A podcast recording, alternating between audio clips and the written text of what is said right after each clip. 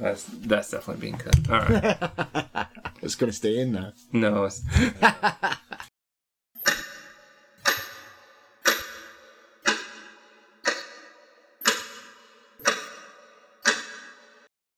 Hello and welcome to Filling in the Gaps. I am Justin. And I'm Darren. Today we will be discussing a game called The Sexy Brutale. This is a game that I'm rather fond of, that I think Darren is not. Yeah, that's a fair assumption. I really wanted to like it. I really thought you would like it. Mm, As a bit of history, Darren gifted this game to me at one point. I got it in Humble. Mhm. And I said, after playing it for a few hours, that he was going to regret having given it to me because it is a fun game. And I thought that this would be the type of game, well, I thought this would be the type of game he would like to play. And apparently I was wrong. but to play it, you were able to play it out of the Humble Trove. Is that right? I have it in Humble Trove, but I, I got it again in another bundle, and it has cards, so I installed it this time. Because you can't get cards from the Humble Trove, so yeah. Forever in your library now. the Sexy Brutale. Yeah. This is a game that involves a bit of puzzling, I think. In a way, it's kind of point and click, but on a much bigger scale. There are a lot of different small stories happening at the same time, and an overall big story that carries your character through. You said it was very spy versus spy, and that's a re- that's a reference that not many people will get probably. But I totally agree with you. It's really spy versus spy, but in the 21st century. And so much more than what that game ever could Yeah. have done. I mean, obviously, there's the comic strip, which is probably much more popular than the tiny game that we played back in the day, but it is a game of kind of exploration of both the physical environment of the Sexy Brutale, this kind of hotel casino, and exploration of the story as you're given bits and pieces. And like I said, that there's many things going on throughout. So that's, I think, what pulled me in the most is I started to realize that for every small thing that I was noticing, there's a lot more going on, and I would keep finding out more and more as time went on. And I like that. I like that a lot. There is the element of being able to reverse time, kind of start time over again. I think I feel safe, even in the spoiler free section, to say that it is a game where you basically are in a time loop so that you will keep starting over and over again. But that's how you're allowed to explore the different storylines. It's how you're able to explore different elements of what's going on. Yeah, there's no death. It's like you can try things, you're allowed to fail because you can, oh, you just restart your day again. Which can be irritating, but at the same time, it is what makes the game work, and I enjoy it a lot. I'm going to be saying this many times in the spoiler section, probably, but I am still shocked that Darren doesn't like this game. because it seems everything that he would probably want on paper, but for some reason this game just didn't quite work. I don't know why. I mean, well, I do know why because I've got like six pages of notes why I don't like it. But I agree with you, even. This is a game that I totally should like. I wrote down some stuff, you know, like I love the artwork in the game. I love the music in the game is incredible. I love the characters. I love the idea. I love how uh, I can't say that yet. Well, the thing But- that I thought you would love the most is the fact that you love filling in the gaps. And this entire game is about getting hints of story and bits and pieces here and there, and basically you being able to put it all together. But it didn't work for you. Yeah, I, I don't. I mean, like I said, I've got it all written down without going into too much detail about why, but I felt that the game tried to make me look stupid. And I'll explain that later. I felt sometimes I was cheated and I felt it was being purposely unfair to me. When I thought I had solved something, I was like, wow, this is really clever. And then hopefully I'm rewarded for them being clever and me so- solving that and being clever. So it's a win win for both of us. But no, it wasn't that. I felt like the game just constantly tried to cheap shot me every time. And we can discuss that in detail. I've got actual examples throughout the game where they've done it over and over again. That being said, would I recommend it? Yeah, because it's not a bad game. I just don't like it, and that's not the end of the world. But it is, like you said, it is a good game. A lot of people love this game. It's a great idea, and it's something different. Maybe I just wasn't in the right place at the right time to play this. But once we get into the spoiler section, we can talk about more detail. I would definitely recommend it. I think if you are playing most of the games that we've been talking about in the past, this one fits right in there. Oh yeah, yeah.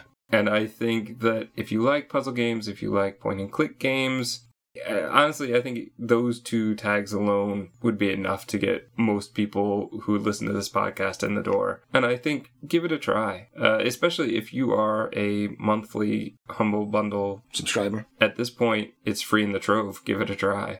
I mean, assuming that by the time we release this, it still It's is. still in but- there. yeah, so we both kind of recommend it. If what we've said entices you, give it a try. And uh, if you've already played, well, stay tuned for the spoiler section.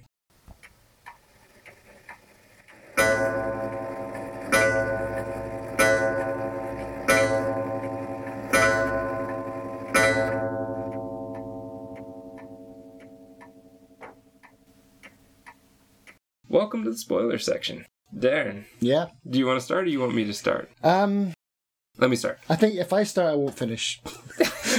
You won't finish? It'll just be like and another 12 thing. hours.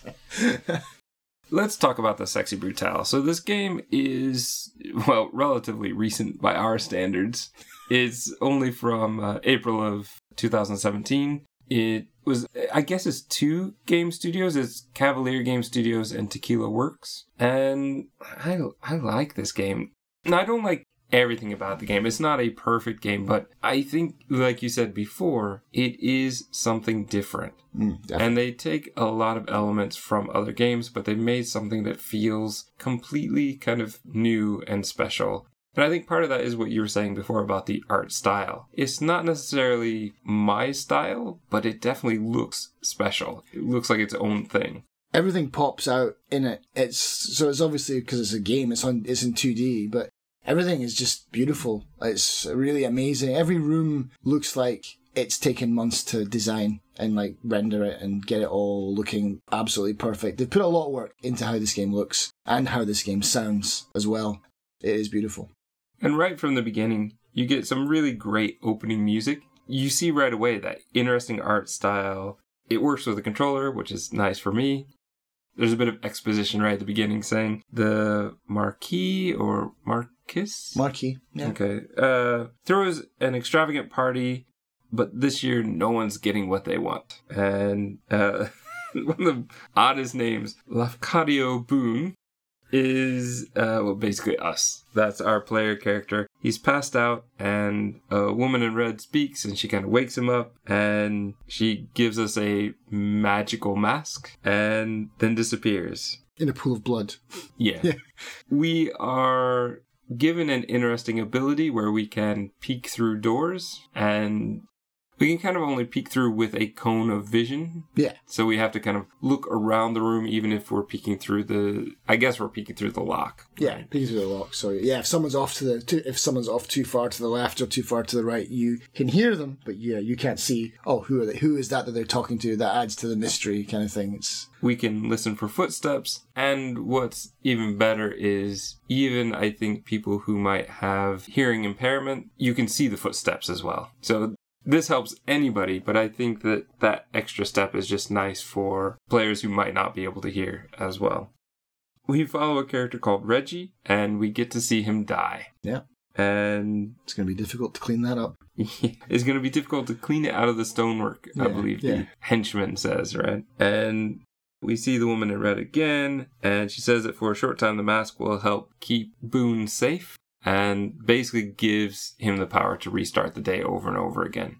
Yeah, because well, hang on, sorry. The first mask is the grandfather clock mask. Is that right, or is that the second mask? No, that's the first one. That's the first So essentially, what you have to do in the very first thing is you need to follow in a shorter area Reggie and that henchman. We find out the staff are killing the guests, and we need to stop them from killing the guests. So in this case, it's a pretty straightforward thing. Once you know it, I mean, I played this through for the second time for this podcast, and yeah, the first time took me what felt like ages to figure this out, but the second time, it was really fast. Oh yeah, I need to go here, get the dud bullet, put it in the gun, end of story. So you do that, the gun jams, I guess, on the second shot, and Reggie throws a candlestick at the guy and Knocks saves himself at that point. And then no longer feels the need for his mask, so you put on the mask, and you now have the power to have a longer day.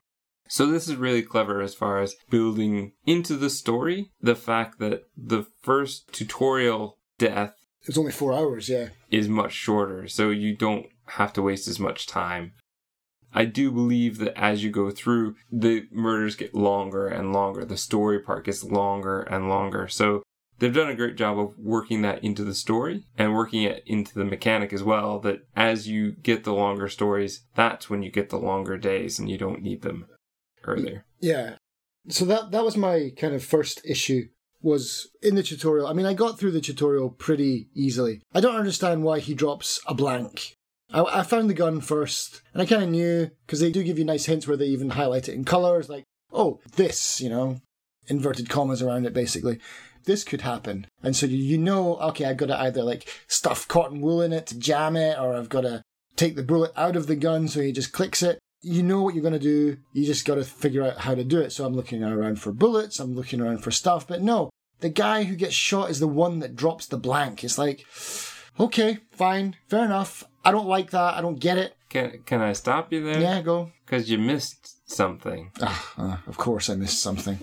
Well, what you could have done Yeah. is watched him as he's searching through the safe. Oh, I found it when he was searching through the safe, and I saw him drop it. I'm just saying. Right, but he him- also says, "What's all this junk in here?" It just falls out of the safe. He's he's not carrying it. He doesn't ah, right, drop it on purpose. It happened to fall out of It was safe. in the safe. Okay, okay, fair enough.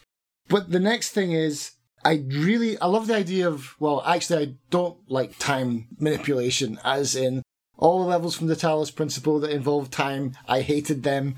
Anything that involves time looping, I just, I don't know, man. My head just doesn't work like that. Where this game, and I'm going to say this, objectively falls flat.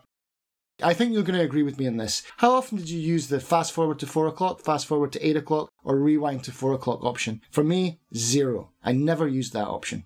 It's a dead mechanic. I used it the second time through. Right, okay. Uh, yeah, so you're like me. In the first playthrough, you didn't use it at all. What I think this game needs to do, and maybe, and I kind of wrote this down as well, I'm sure you've got a nice counter to why this wouldn't work, but I wish that you could just rewind time on the spot and just be like, blah, blah, blah, just go back and look at something again, rather than having to reset the day, or like if you missed a piece of dialogue, or if you're waiting for f- seven hours in a cabinet somewhere, waiting for something to happen, like I was for 80% of the game and nothing's happening, then rather than let time run out to the end, just have the ability just to go back an hour or have the ability to go back even 10 minutes or something like that. The time mechanic, while it's obviously a central mechanic to the game and is very important because you need the whole groundhog, the, you need the whole groundhog, groundhog? Groundhog.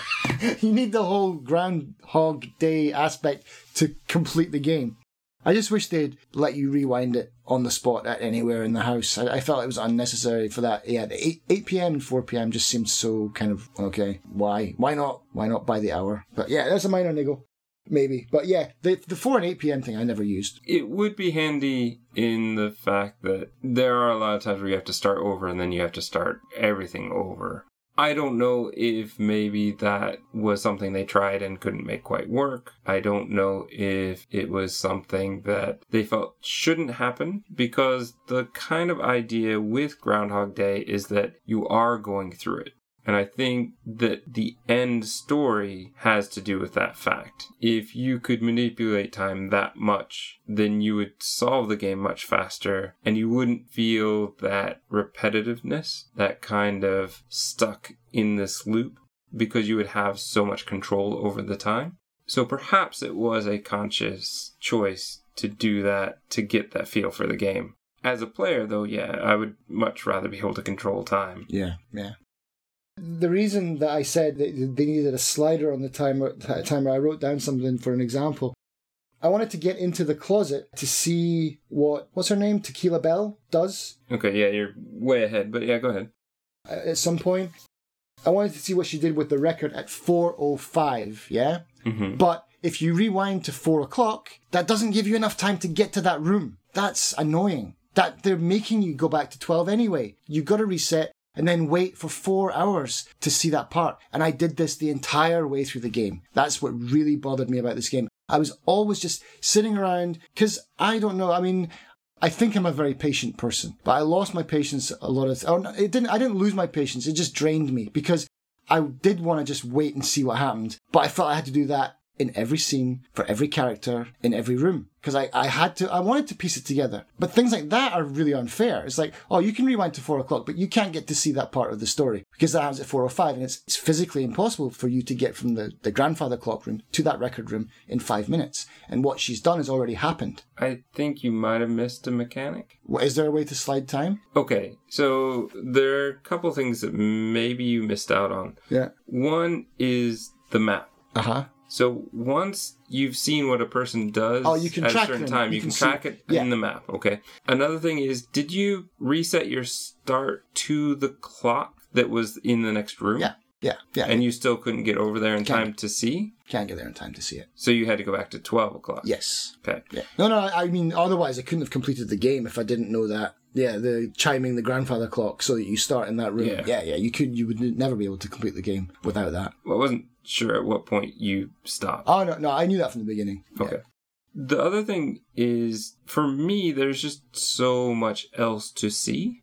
But like you said, I wanted to fill in that gap. I wanted to know what was going on in that room, and I did. But it just meant that I had to go back to twelve. Right. Where, and that's why I'm saying that that four o'clock, eight o'clock mechanic is broken. And either give us a slider or just take, or I mean, I guess take it away would be even worse. But like I said, because everything felt so important and there was a lot of story and a lot of things to fill in, I almost felt like I had to just go back to 12 anyway to relive that day and just trail the next person through the as, as best as I could. And then you've got thrown into that, you've got all the people that try and mess with you and you can't be in the same room at the same time, which I totally understand because that would break the game. No direct interference is allowed. And I like that about that. I like the way that they've dealt with that. But yeah, so that that was all I really wanted to say about the the time thing. In that exact example. I Um, don't. I don't know. I think I felt it a bit more the first time through. The second time through, I barely felt it because I could just not quite speed run it, but basically. I, I think the first time I just felt that there were so many things to look at and see, Hmm. and I was trying to find all the cards. Oh right, yeah. Whereas the second time, I didn't care about finding all the cards. I've gotten them all. So Oh, did you get them all? Yeah. the first time, yeah, I think there were two I had to look up in a walkthrough, Is there a whole deck like fifty two? something like that. Yeah. I didn't. But I I don't know. I, I guess I just didn't feel that. I did feel that the four o'clock and eight o'clock didn't really make that much sense because a lot of times there's a lot of things I need to do in that time. So I, I agree. It's probably not that useful, but there must be some reason why they wanted it. I think even for a second run through, that's the only time I can see it working. You're like, if you know what's going to happen, like, oh, I need to be in this place at nine o'clock, so I'll just skip to eight. But by that point, you've already solved the problem. The four and eight o'clock doesn't help you solve the problem. Anyway, that's all.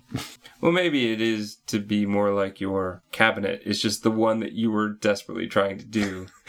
it was ill timed for what you maybe, wanted. maybe, yeah. So let's talk about the first set of murders. So we have Clay, who's playing some sort of gambling game, Oh yeah, the robot gambling machine. who looks like the Grim Reaper, and there's also some sort of roulette of shots that he's taking. At the same time, Trinity is. I think this is one of the clever things they did that a few of the characters are very kind of invested into the Sexy Brutale, into the way it looks, and certain aspects of it. So, Trinity created all the statues Mm. for the play. So, whenever you look at a statue, it will say, Oh, there's a nice carving of a moth on it, because that's her symbol, apparently. And which is why she's dressed as a moth. And Yeah. nothing to do with the puzzle, like what I thought it was. I was waiting for this puzzle to appear that never appeared. oh man, come on. uh, But she basically is eaten by a giant spider. yeah, that's right. Yeah. And this, I thought was a really fun puzzle where it took me a long time the first time, but then once I knew how it worked, it was, it was great. Yeah, I need to get this guy. I mean, there was all kinds of ways I tried to get in and save her ahead of time or block her or stop her or stop him. Especially since I knew he was going to be poisoned. How do I stop him from being poisoned? But basically, it was a timing issue. I need to get him to see what's going to happen to her before she dies. And he goes in and saves her for me. I don't have to save them both. In fact, I don't really have to save either one. I have to get them to save each other. And I, I did like that. I thought that that worked pretty well. Yeah, that's my first point of me feeling stupid because I'm like, oh, there's a shot glass. It's labeled. It's a different color even, and it's on a tray and it's on a wheel like a ticking time bomb. And there's a lot of time between shots. He's got like 12 shots to drink. That gives me a ton of time to get to the bar, looking for drinks. Oh, there's drinks made of poison in here. Maybe there's, the, what's that room called? The bar? It's not called the Viper Lounge. It's something like that though. The, the Poison Lounge. but it's like, oh, maybe there's an anti-venom. It's like, so I'm thinking like something that makes sense. Get an anti-venom to stop this. It's poison. And he drinks it and we see that he dies the result, the end was just such a letdown. It's like something completely old school, broken sword, doesn't make sense solution to a problem. Like put the ring on the cat's tail and then he'll jump and do a backflip and something will come out of his mouth and hit the dog and the dog presses the button. It's like go in the back and do this CCTV thing and then he sees that. It's like you set everything up for this puzzle. It gave me all the information I needed, purposely denied me that for some really abstract solution. That that was strike number one for me. I definitely thought differently. Yeah. Because the first thing I found was the codes for the CCTV camera. So then I realized that that must be useful and I have to figure that one out. Yeah. I found those and I found the codes for something else, but I'd never, I don't think I ever got to use them. Oh, there was different codes for different cameras or something like that. But yeah, so red herring number one, big red herring number one. Okay, fool me once. Let's go. Let's continue. With this, now you have, once you've saved them both, you now get perfect hearing. Yep. And you can now hear people as you go back through the story again. Now, when they were whispering and you couldn't hear them, now you can. Those messages are decipherable and that's how you get the code for certain rooms and you can move now onto the next victim which is willow blue and this one was pretty dark Yeah, I like this one actually. because here we have the well the sacrifice The suicide. yeah one, she yeah. she she kills herself and you hear the bell ringing and the thing is probably already heard the bell ringing and didn't know why this is one of the greatest things about this game is the fact that there are all these hints as to what's going on throughout the Sexy Brutale. there are all sorts of reminders of what the other deaths are you hear a gunshot the electricity flickers you hear a bell there are all kinds of things that hint at what you will see and remind you of what you've already seen Yeah, I love that. There's just gunshots going on, people falling out of windows all at the same time. I, I love that about the game because you're like, oh, that's another one I got to solve. Like, as soon as I saw, like, when you're in the main kind of atrium part and you see that guy falling through into the garden, you're like, I'll get to him later. So I love that. I absolutely love that.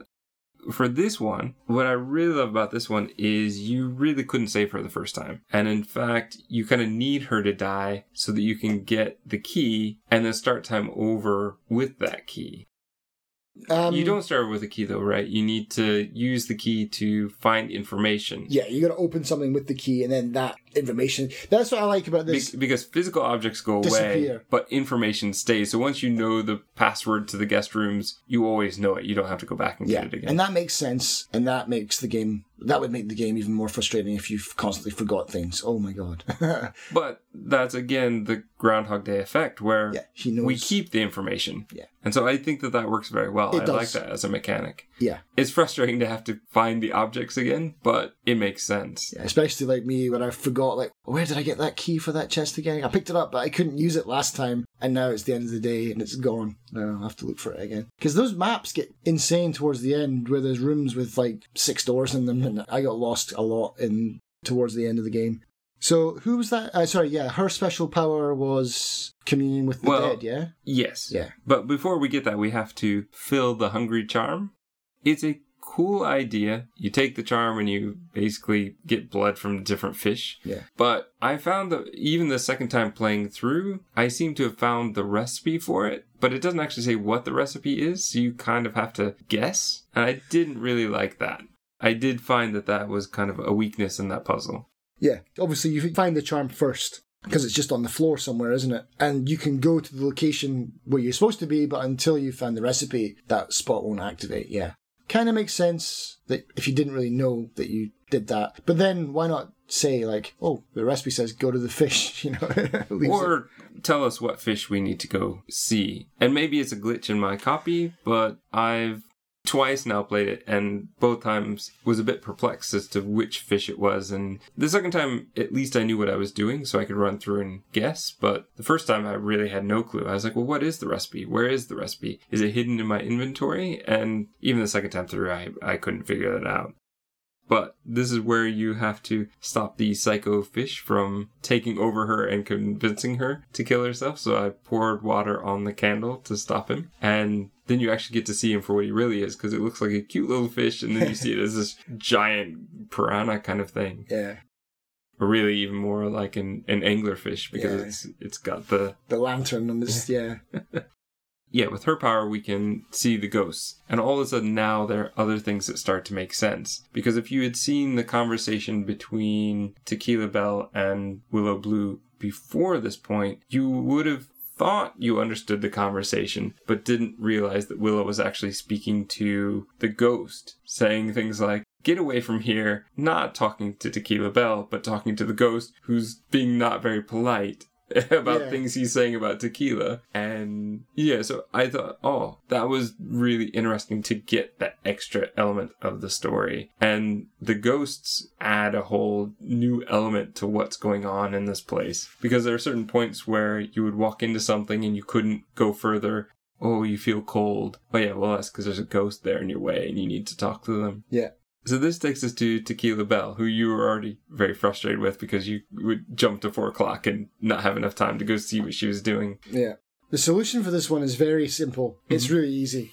Uh, almost too easy, but it took me forever to do this one. well, I will say, even the second time, I made the mistake of trying desperately to go get the other record. oh, from the bar. Yeah, Right, which I think can be done, but it has to be done just perfectly. right. I did find the first time the timing to be very frustrating. I couldn't seem to quite get the timing right, but the second time through, yeah, I knew exactly what I was doing. And it's great, but this is the time where after she dies and she just gets thrown down the chute, I love that. It's like, here's a ceremonious funeral for you, just down the garbage chute. and she arrives in the spider room, so you could have seen her already. Yeah, because I thought that was Clay from the original part. I thought, oh, he's been bundled in there as well. But no, it's her. I will say this. I think this is possibly the most ridiculous death in the game. Oh, the the shattering glass. Yeah. I mean, she's an opera singer, and there there are.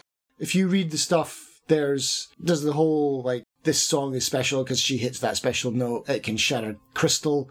Yes, okay, but here's my problem. Okay, What sound wave shatters crystal and also brings it closer to you? maybe there was a vacuum on the other side of the room or something. No, no, there'd have to be a vacuum on this side of the room for it to shatter inwards, wouldn't there? And wouldn't the henchman be afraid of also being attacked by the glass? Impaled by crystal. He's basically right in front of the stage playing the piano. True. So I think they possibly didn't quite think this one through, especially since right after that, once you have that power and you use it, the glass goes away from you. Yeah. It doesn't come towards you. Yeah. So I have found that part to be kind of weak. But Ah, it's a in a game that I love, it's kind of hard to it's a work of fiction. yeah. You can, you can let them have it. But what I will say, just to kind of jump back now, is the other thing that annoyed me about this game is every time you get a mask, well, maybe not every time, but sometimes throughout the game, like for example, Willow's power and the locksmith, the lockpicking guy, they give you the power and they tell you the mechanic and they introduce that new mechanic to you saying, oh, you can do this. But then they withhold that from you until a time when they deem it ready to be used like the lighting the candles. You you're like oh i can see ghosts now but you still can't light the candles. I still can't get through this space or whatever. They do that with that one with the the ghost seeing one and they do it with the lockpick. Oh i can pick any lock but not this one. Like come on come on. Stop introducing mechanics that aren't like you saying that they do one thing but but you withhold that power until later. Just don't give it to me until then until you're ready for me to start using it. And don't give me a the guy who literally in the game says I can pick any lock in my sleep, but just not this handful of locks. Really? Just don't put a lock on the door. Just bolt it from the other side. Ah, anyway, okay. There's more. You do get to use some of those things like the lock picking, the glass breaking. You get to use them going back and looking for cards, basically. Yeah, yeah. The lockpick is used for a lot of chests and some of the doors, but not all of the doors, even the doors that have locks on them. I don't know if this will fit in here, but did you notice as well that only some of the rooms in the game are labelled on the map? And are also labeled as you walk into them. It'll be like the study. It doesn't exactly say the study, but it'll, it'll, tell you where you are for some of the locations, but not for all of them. So some of the rooms are labeled, and some of the rooms which you get labeled keys for, like this is for the master bedroom, but the master bedroom isn't labeled. Ah, I, sometimes I wonder if these guys were half asleep when they were making this game. Things like this just are they're gimmies. They're easy. I don't know if they're purposely trying to mess with me and make me angry. If so, well done, guys. But what are you trying to do here? You, you're just doing this on purpose, it seems, to make things difficult that shouldn't be difficult. Do you know what I mean? Like, they've labeled the rooms that aren't important, given you labeled keys, but then not labeled those important rooms where you use the keys. Not for all of them, for some of them. I noticed it because I wrote it down.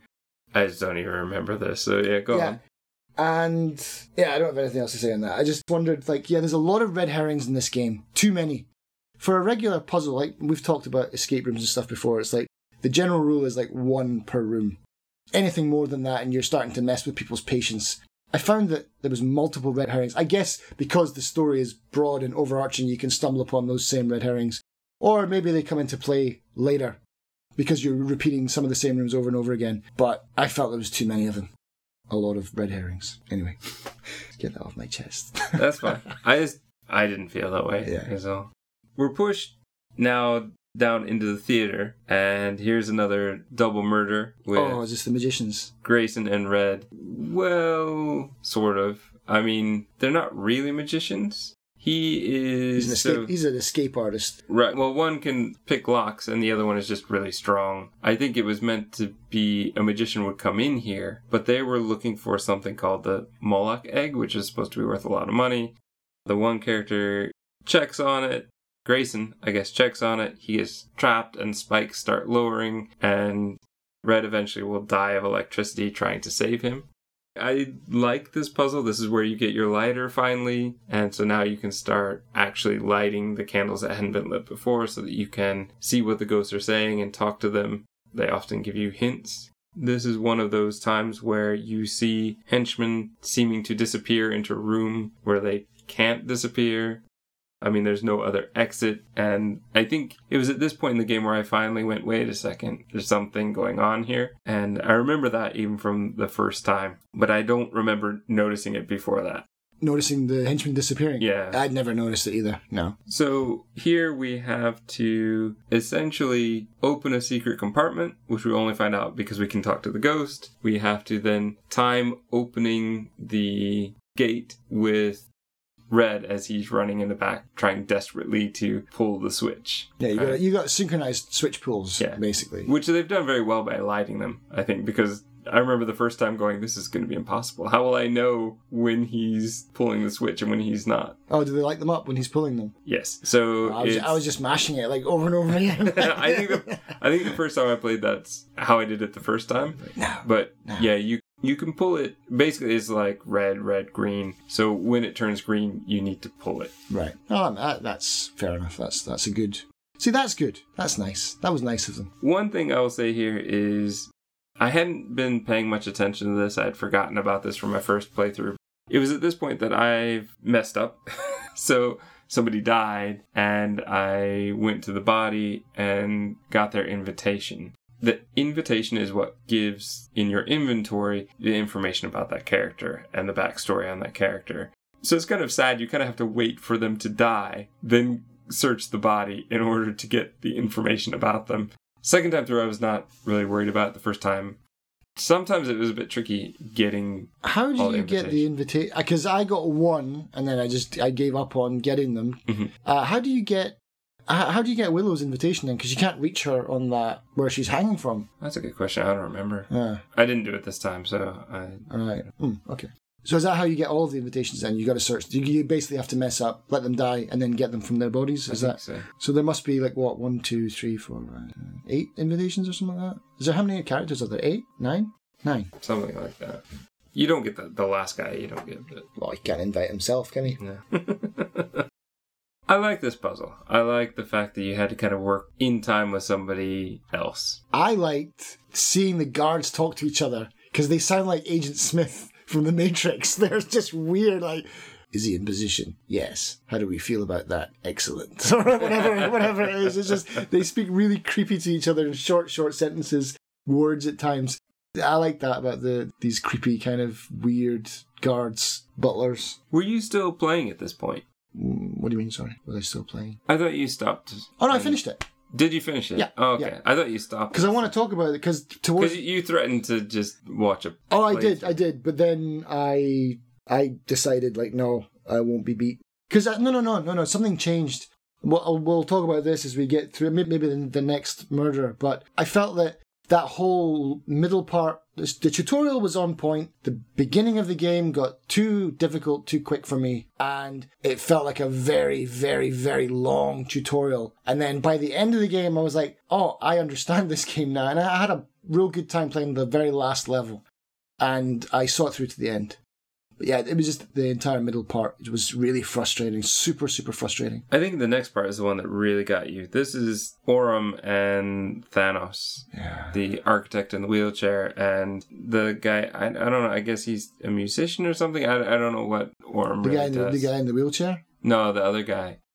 Thanos is an architect, and he Yeah, he built basically designed this. His Uh, his friend Orum. Is a musician. Okay, Yeah. I, I vaguely remember it being something like that. Uh, they get burned in an elevator In an oven. Yeah. that leads down to what, like the furnace or something. It's supposed to. This is tricky. Even the second time through, I remember this being just really tricky and going. I know what I need to do, but the timing and making sure you're doing everything you're supposed to be doing finding the missing arm for the kind of slot machine, getting through and following. Because what I found was I tried to set everything up so that it couldn't be messed up, but it still was. And so I had to go through and make sure that everything was set the way that it was supposed to be. There is an issue of timing. If you don't get to it just in time, then the arm becomes broken and you can't, even though they're just talking, Oh, really? yeah, even though they're just talking, and you have another minute where you could keep pulling and get to the, I think the heart is what you needed. Yeah. Unfortunately, once they start talking, they're kind of locked in, and so the machine will break. Oh my god, I'm glad I didn't find that out. That would have been another part in my notes. I would have gone nuts if they'd done that. Like, oh, now they're just breaking it on you, like on purpose. Oh no. But I wrote here, I'm obviously getting quite angry by this point. I'm writing, remembering Groundhog Day when Bill Murray just commits suicide over and over again? Yeah, that's how I feel. Yeah, you don't get that option though. Yeah, I almost did in real life. You did not. No, I did not. That's that's that's a joke. So this level, it was interesting, but yeah, I mean, it was hard. I agree with you. This one was tough, and But but I like the fact that again they built this up. This one takes a lot of time and a lot of planning and using multiple skills that you've acquired. But I felt like it built up to this. yeah, And the thing is, really, for me, this puzzle, the first time through, the second time through, this was the most complicated. Mm. And I feel like that works story wise because after this, you want things to move faster. The mystery starts to be answered, so you want things to happen faster. But until this point, you're still exploring and you're still trying to figure things out. And the rooms in this side, of, in this wing of the house. This is where I said like it's like a maze at some points. There's a lot of doors, a lot of places. So there's a lot of exploration you got to do before you even attempt to understand what's going on.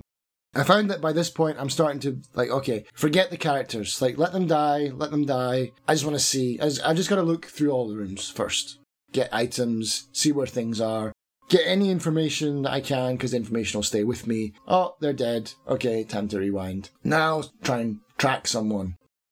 I tracked the Mozart guy, uh, Orum, first, and then you get to that point where you can't go through because it's locked. But then I got the I got you the handle go through the library. got to go through the library and all that kind of stuff. Yeah. And then I got the handle. I know what's going on. I think I'm being really smart. I've like got the code. Da, da, da, da, and then it's like I go there and I'm waiting. And they're like, no, that's not the code that I put in because this doofus is changing all of them to the wrong ones. So it's like, okay, die and do it again.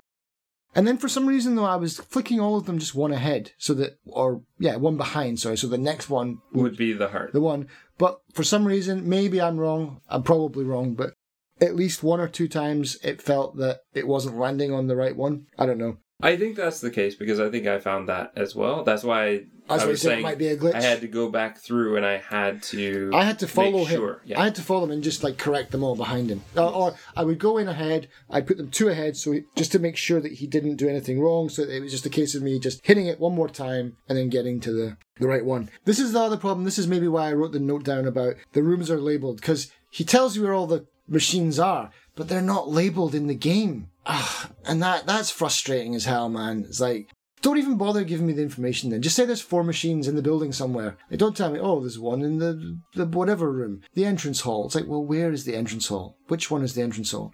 But anyway, did it. Satisfactory ending. I love that room is brilliant where the furnace is. Like, that's so beautiful just to look at as well. Yeah, so who's next? The, we, we, we had. Well, let me talk to you. There, the first time through, Yeah. this is for me. What I would say is the big red herring Okay. for me was the fact that, and this is the tip that I gave you before you ever started playing, Yeah, is that you can't save everybody. okay. Because what I tried desperately to do for so long was time it so that I could try to save everybody. Can you not save everybody? Not at the same time. Oh, did you? Were you trying to save everyone at the same time? Yes. Oh man. I thought that there would be a way to save everyone, and that that must be what I'm trying to do. So, the number of times that I started the day trying to save Clay and Trinity, Oh, while also doing. trying to save Willow Blue, while also trying to save Tequila Bell, and no, that's impossible. yes, it Yeah. is. But I didn't realize that. I thought that clearly that's what I'm trying to do, is I'm trying to figure out the perfect pattern, the perfect oh timing Oh to save everyone. I thought that was what the game was building up to. I didn't think you had to do that right now. No, thought, no, no, but I that's what I was trying to do. So I was trying to figure out that puzzle, a puzzle that wasn't meant to be solved. Right, yeah. I thought they were just like, you can save them all, but just individually, and then you have to let them die uh, later on. So we'll get into why that's kind of doubly irritating for me a bit later, but it's after this point that I realized that that's not what this game is about because you're led into a whole new section which is so different than the others. You go through this kind of what I, I refer to as a double wing puzzle. So there's a door off to the right, a door off to the left. Right in front of you is a kind of tree, and you need to solve all the stuff on the sides before you can get into this main door. And this part, it's a little like visually weird because you go into the room where there's the giant record player and you're running on the record. Yeah, what was that? You get something in that room. You get a card. You get a card, but yeah, why? I was like, it's almost like Alice in Wonderland type stuff. There's another room where, and I was looking for a way to open up this, but there's like, it's like piled up books or bits of paper that make a path, but you, there's a gap in the path. Cards. I was like, cards, and you can't get to the other side. I tried to get to the other side so many times in that, but again, another red herring. Well, I think you need to have all the cards to get across. Oh, can you can you get across that then? Uh, what's on the other side of it? I think the final card, I think, is on the Ah, other side. okay. I think there's a certain. I mean, gosh, I've not done that for like a year, but vaguely remember. I think that you need to have the cards in a certain order to get to that so you, card. you can bridge that to get to the, Yeah. the last. like I think they're, you know, it's kind of like the royal a real flush. straight or something. Yeah, like right, you, okay. you need, you need to. There, there's some sort of order to them that you need Makes sense for a casino. Yeah. But uh, what I do love though is I think the pinball thing was kind of fun. You just get the ball and then you go and you play that game. You don't really get to play, unfortunately, but you get that. You have to do the weird pattern with the guy on the surgery table. Yeah, I I don't know You have to kind that. of bring him back to life. Like I don't know if I missed something. I just did that by trial and error. I don't know if that's how you're supposed to do it or if there was a way. I think there are hints as you push buttons, but it's not a very It's not hard. it's not complicated, yeah, but I wasn't sure if like I should come back later, but I stuck with it. It only took like yeah, like it's not complicated. 5 minutes. What did cause me trouble the first time through was the tree. tree. But that is a beautiful puzzle. This is a great puzzle. because it fits into the theme of everything that's going on. Now, obviously, there is the problem where nothing else in the place changes from time to time. so, why is this tree? But I love it symbolically, and I love the way it kind of works thematically with the story and everything that's going on. So, I will give it that. I think that it's a, a beautiful idea for a puzzle. Simple once you know what you're doing. So you basically make the tree grow until that cable glows and then you can go inside. And now you get to see the guy in the gold skull mm-hmm. mask and you're speaking to the woman in red there's also a man with kind of another gold mask who's being tortured inside. Now, I will say this. he does say, Oh, this looks a bit cruel that I make this man watch until he cries and then drowns in his own tears. And I was like, Well, come on. Come on. How, how many tears can you possibly have? I don't think it's quite possible not to make a full tank. If it was just maybe his head in a tank, yeah. maybe. But even that would be a lot of tears. Yeah. Yeah. That would be, it would be, um, you would need some, uh, Ryan Reynolds aviation gin tears for that. One thing I will say at this point is I did double check this. At pretty much any point when story is happening, any cutscene is happening, you can pause the game, which is just something I would love it if every developer would do. Yeah. Because the number of times where some emergency could happen or something could come up and you just want to pause it so that you can go do whatever you need to do and then come back to it and not have to accidentally skip the story. Yeah. I mean, you have to keep in mind that sometimes I'm waiting to like go to the bathroom or something until I've hit a certain point. And you don't know there's a cutscene coming up because the first time you play it, And cutscenes can sometimes be really long. Metal Gear Not, Solid, not so much in this one, but what? Metal Gear Solid, 45, Yes. 45 minute cutscenes Yeah. So that, that you cannot skip. yeah, that's certainly one that I remember. Okay, so the old man in the tank is the battery running everything, apparently. The tank man helps Boone to escape, and we're given the teardrop signet ring, which gets us into the the little cabin in the garden. The cabin is on fire. We have to do this thing like he goes, "Oh, if only I could have gotten here sooner." Oh, well, I just restart the day, and then there it is. We get in, we meet Eleanor, and she asks us to speak to Lucas. He's got a bad plan going and gives us the ruby heart ring, which is going to get us into the doors, I believe, at the top of the furnace room. Yes, that's right. And Eleanor's mask is going to allow us to walk through mirrors. Which took me a long time to work out that ruby ring. Because it's got again, this is another another example of where they're messing around with the rules of their game. Up way up until then, if it's got like a blue circle around it, that just means you can't go in it. You cannot use that ruby ring on any other other blue circle doors, but it works on this one for some reason. That is annoying again. It's like, Yes, but they do specifically tell you that's the room to go to. oh, did they? I missed that. Did they say it was in the furnace room? Yeah, she says you need to go to the room where I, I think it's the woman in red who says that you need to go to the room where Orm and Thanos died Ah, okay. and go to that door. Okay, well then that that would make sense then. But I think that it's at this point and really something I have a problem with in this game and probably some other stories as well. But I'll just point it out for this one is they're a bit heavy handed with the foreshadowing to the point where they're basically giving everything away. First off, the only woman with red hair, and then the woman in red has red hair, and she says, Eleanor, pregnant Eleanor says, "Oh, I've, I think my husband's got a bad plan." So we already know that something is going to go wrong with this plan. We already know that something is weird in this world. So I feel that they've been a bit heavy-handed at this point. And then it gets even worse because there's a bit of scene just after we walk through the mirror where the woman in red basically like holds her stomach as though she's sad she doesn't have the baby. And it's just too much. She also at, at another point kind of references the fact that her uncle is reggie i think which if you got the invitations that would have given away a lot i believe. Right. so I think that they were just too much at this point. Just way too much like, here's what's going to happen. because then it takes away the fun of actually finding it out within the story. And they've been so not generous with giving you any information up until this now. point. And then all of a sudden it's like, we can't wait to tell you what's going to happen. It's at this point that the gold skull guy takes us on a tour, shows us everybody dying. And here's another part where I get really frustrated with the story because he basically says, yeah, well, none of this stuff is real. So I, especially the first time through when I had wasted so much time trying to save everyone desperately and trying to find the secret timing to save everyone at once and then finding out, oh, well, that couldn't happen. And it doesn't really matter because these people didn't really die this way anyway.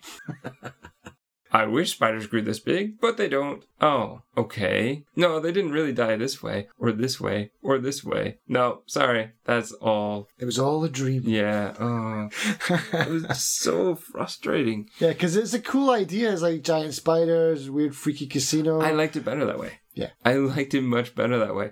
When you started saying, no, no, it's, none of that stuff is real, I was like, oh. yeah, it'd be like the end of Grim. Grim Fandango when they're just like, oh, man, he wakes up And he's a human. and he's a human. Yeah. Whew. Phew.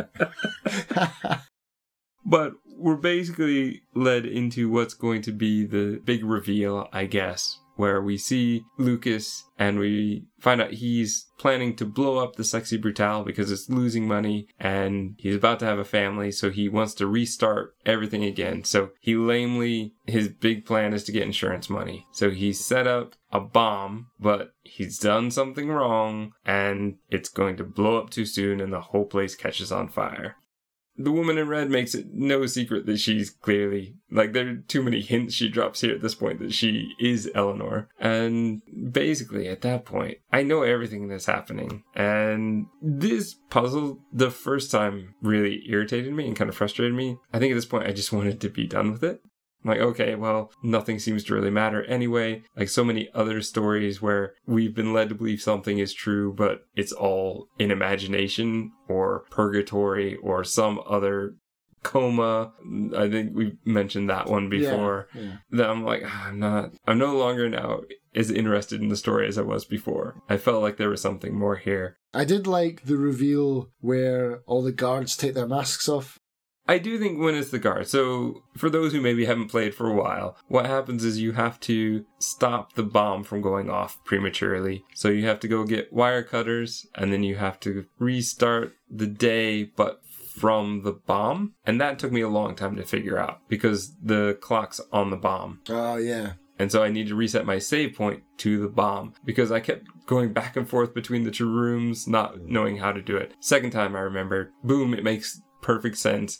It's kind of a clever puzzle, but the first time, really frustrating. But then you get the reveal oh, well, it's Lucas. And the guy in the gold skull is, of course, Lucas. And then Boone is also Lucas? Yeah. So, yes, but it's so weird because throughout the game we've been referred to by a different name. So many times the characters say, Oh, Lucas respects you so much. I want you to talk to him. You want me to talk to myself? Like so much of the other conversations they've had with this character now don't seem to really make sense. And I'm not sure exactly what they're trying to go for there. I thought that maybe, this is a long shot, Hmm. but I thought maybe they were doing like a kind of thing where, well, spoilers oh, for yeah. okay, delete that. I wonder if that's the same kind of thing. They're all like, oh, you should talk to Lucas. They're trying to help him remember. But again, that, that doesn't really fit with what the story is. but it doesn't story fit is because anyway. all these characters are They're just not in real his head. anyway, yeah. Yeah. So because they're all in his head, it doesn't make sense to me. And Yeah, I do actually. feel like when you said you didn't like it, at first I thought you had gotten through and you thought, oh yeah, the ending of the story is a bit weak. Which I can totally support. I think at this point, the story isn't quite as interesting as it was before. I wanted the giant spiders. I wanted the weird venom in the shot glass and the roulette. I wanted the weird magic death. You know, the magic, they're checking out the egg and they get caught in this trap Yeah, and that it's this cunning ploy by this evil mastermind. But no, it's all just in our head. It's in the character's head. So, I mean, but I mean, even can you explain to me? Because I don't.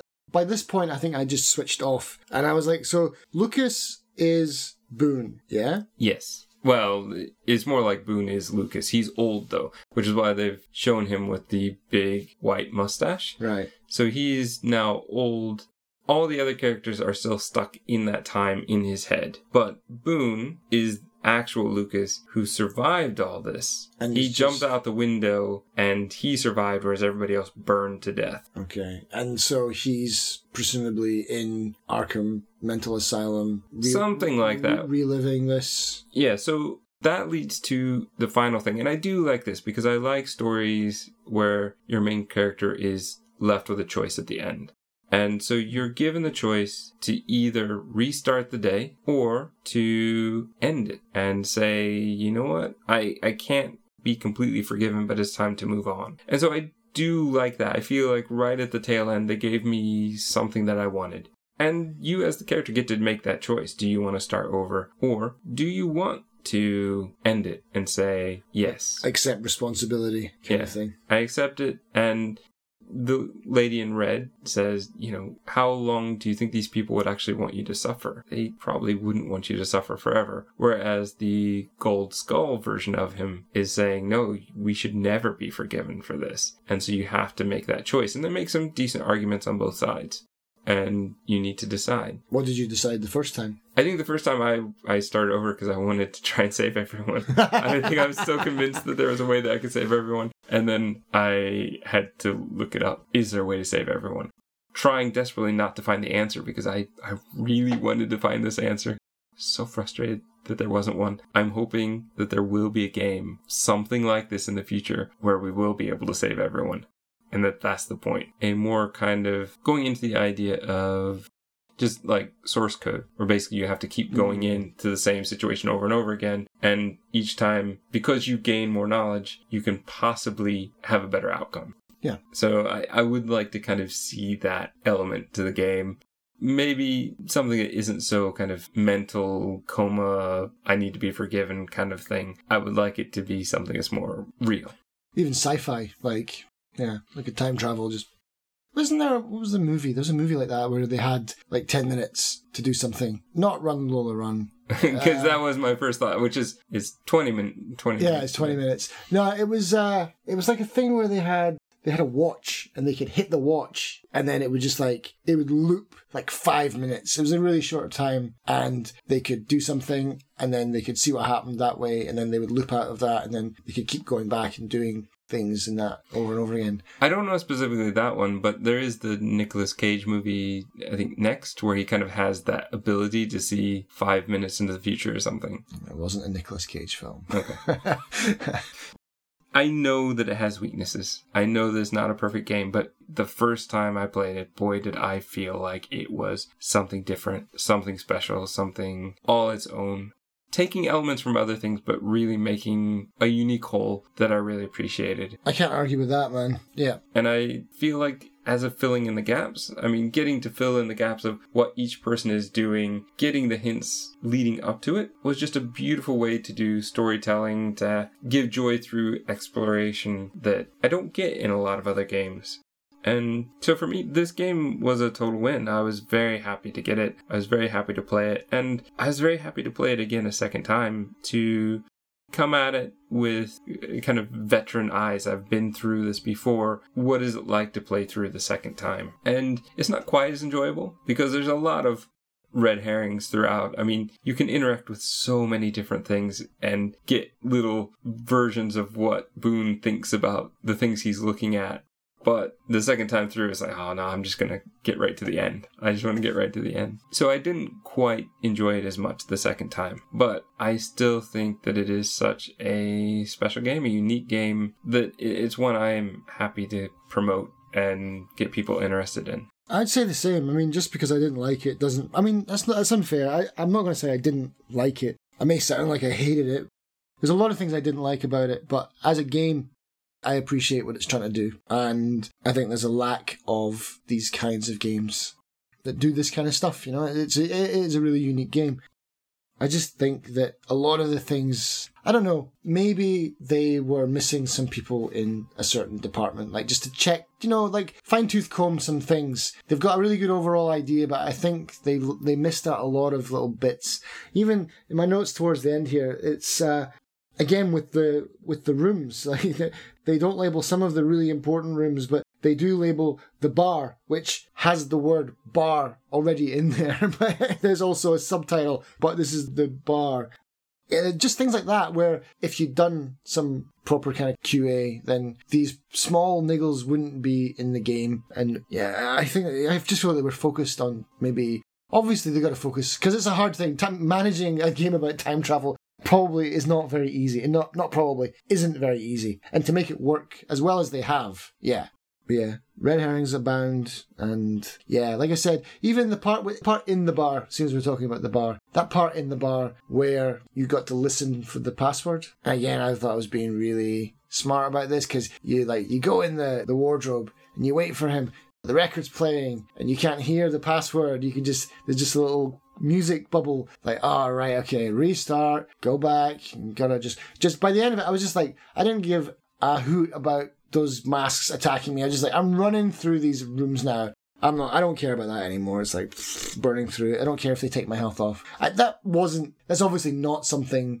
They weren't trying to kill you with that ever. They were just like, No, just, it you, was you very just can't slow. stay here for that long. Yeah, yeah. yeah. You So- can't be here when other things are happening. Exactly. Get out. Well, the the, the story's unfolding. Like you can't. Which actually, I, I, like that. I think that's fine. That's fine because it, it it's otherwise if they like put invisible walls to block you getting into rooms, that would be a huge. That would be a worse problem. But anyway, so I get into that room again the next time. I take the record off. He says the password, but oh no, he says he doesn't say the password. That's right. But he like gets let in, and I'm why? Oh, because I thought I was. I'll listen to the password and I'll restart the day and then I'll copy the password. No, you're stupid, Darren. Sorry. And again, stop making me feel stupid. Like that next thing that. Ah, okay. So now I got. He just said it by accident. He doesn't. One of the bar patrons says it. He's like we all know the password's X Y Z. Just let him in. Like okay, right. So that's what it is. Okay, you got me again. Just please throw me a bone, guys. And I felt they did that a lot, especially in the middle game. And that's what I mean. By the end of the game, I was fully switched on and I knew what I was doing. But it was a long, frustrating ride to get to that that last level. I think that's it. so, if you like this episode, if you like what we do, by all means, check out our other episodes or check out our other podcast, Buyer's Remorse, in which we subject each other to games that are in our library, but we haven't played yet. There are a lot of them, A lot of gems. and not so much. We also have our Steam group under the same name, Filling in the Gaps, where we do reviews, we put out announcements for upcoming episodes, and Darren is very good at giveaways. I love doing giveaways. I'm the I'm the giveaway person. Yeah. So if you want to solve some puzzles to win some games, join the group. Give it a go. Some of them are hard. Some of them are well, not so hard. And if you want to leave us some comments, say how great we're doing, hopefully, or some ideas on how to maybe improve things a bit, or games you'd like to have us play, movies you'd like us to watch, filling in the gaps podcast at gmail.com is still probably the best way to get a hold of us, though we do tend to check comments when we get them. We have so few that we, we treasure them. Put them in little glass boxes. Gaps filled or more gaps created.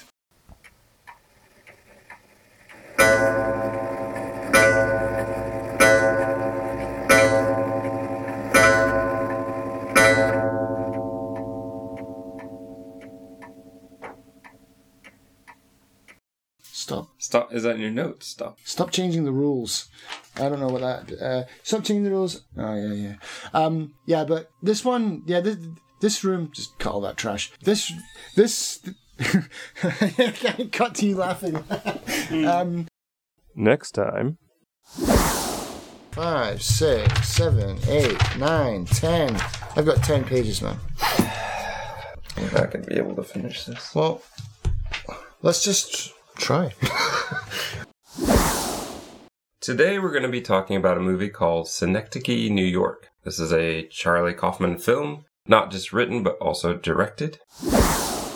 You like this movie. yeah, I love this movie, and you know why. I'm not sure I do, because to be honest, I'm not a big fan. And I've told you that, and that's about as much as I've told you because I didn't want to get into it. I wanted to save it for now. But here's the problem the first 30 seconds of a one minute trailer were talking about the other films that he had written. Uh, The user gets a lower point than a supercritic or whatever. Peasants. Oh, it's. I'll remember at the end. Anyway. Remember at the end, far into the spoiler section. All this and more on the next episode of Filling in the Gaps.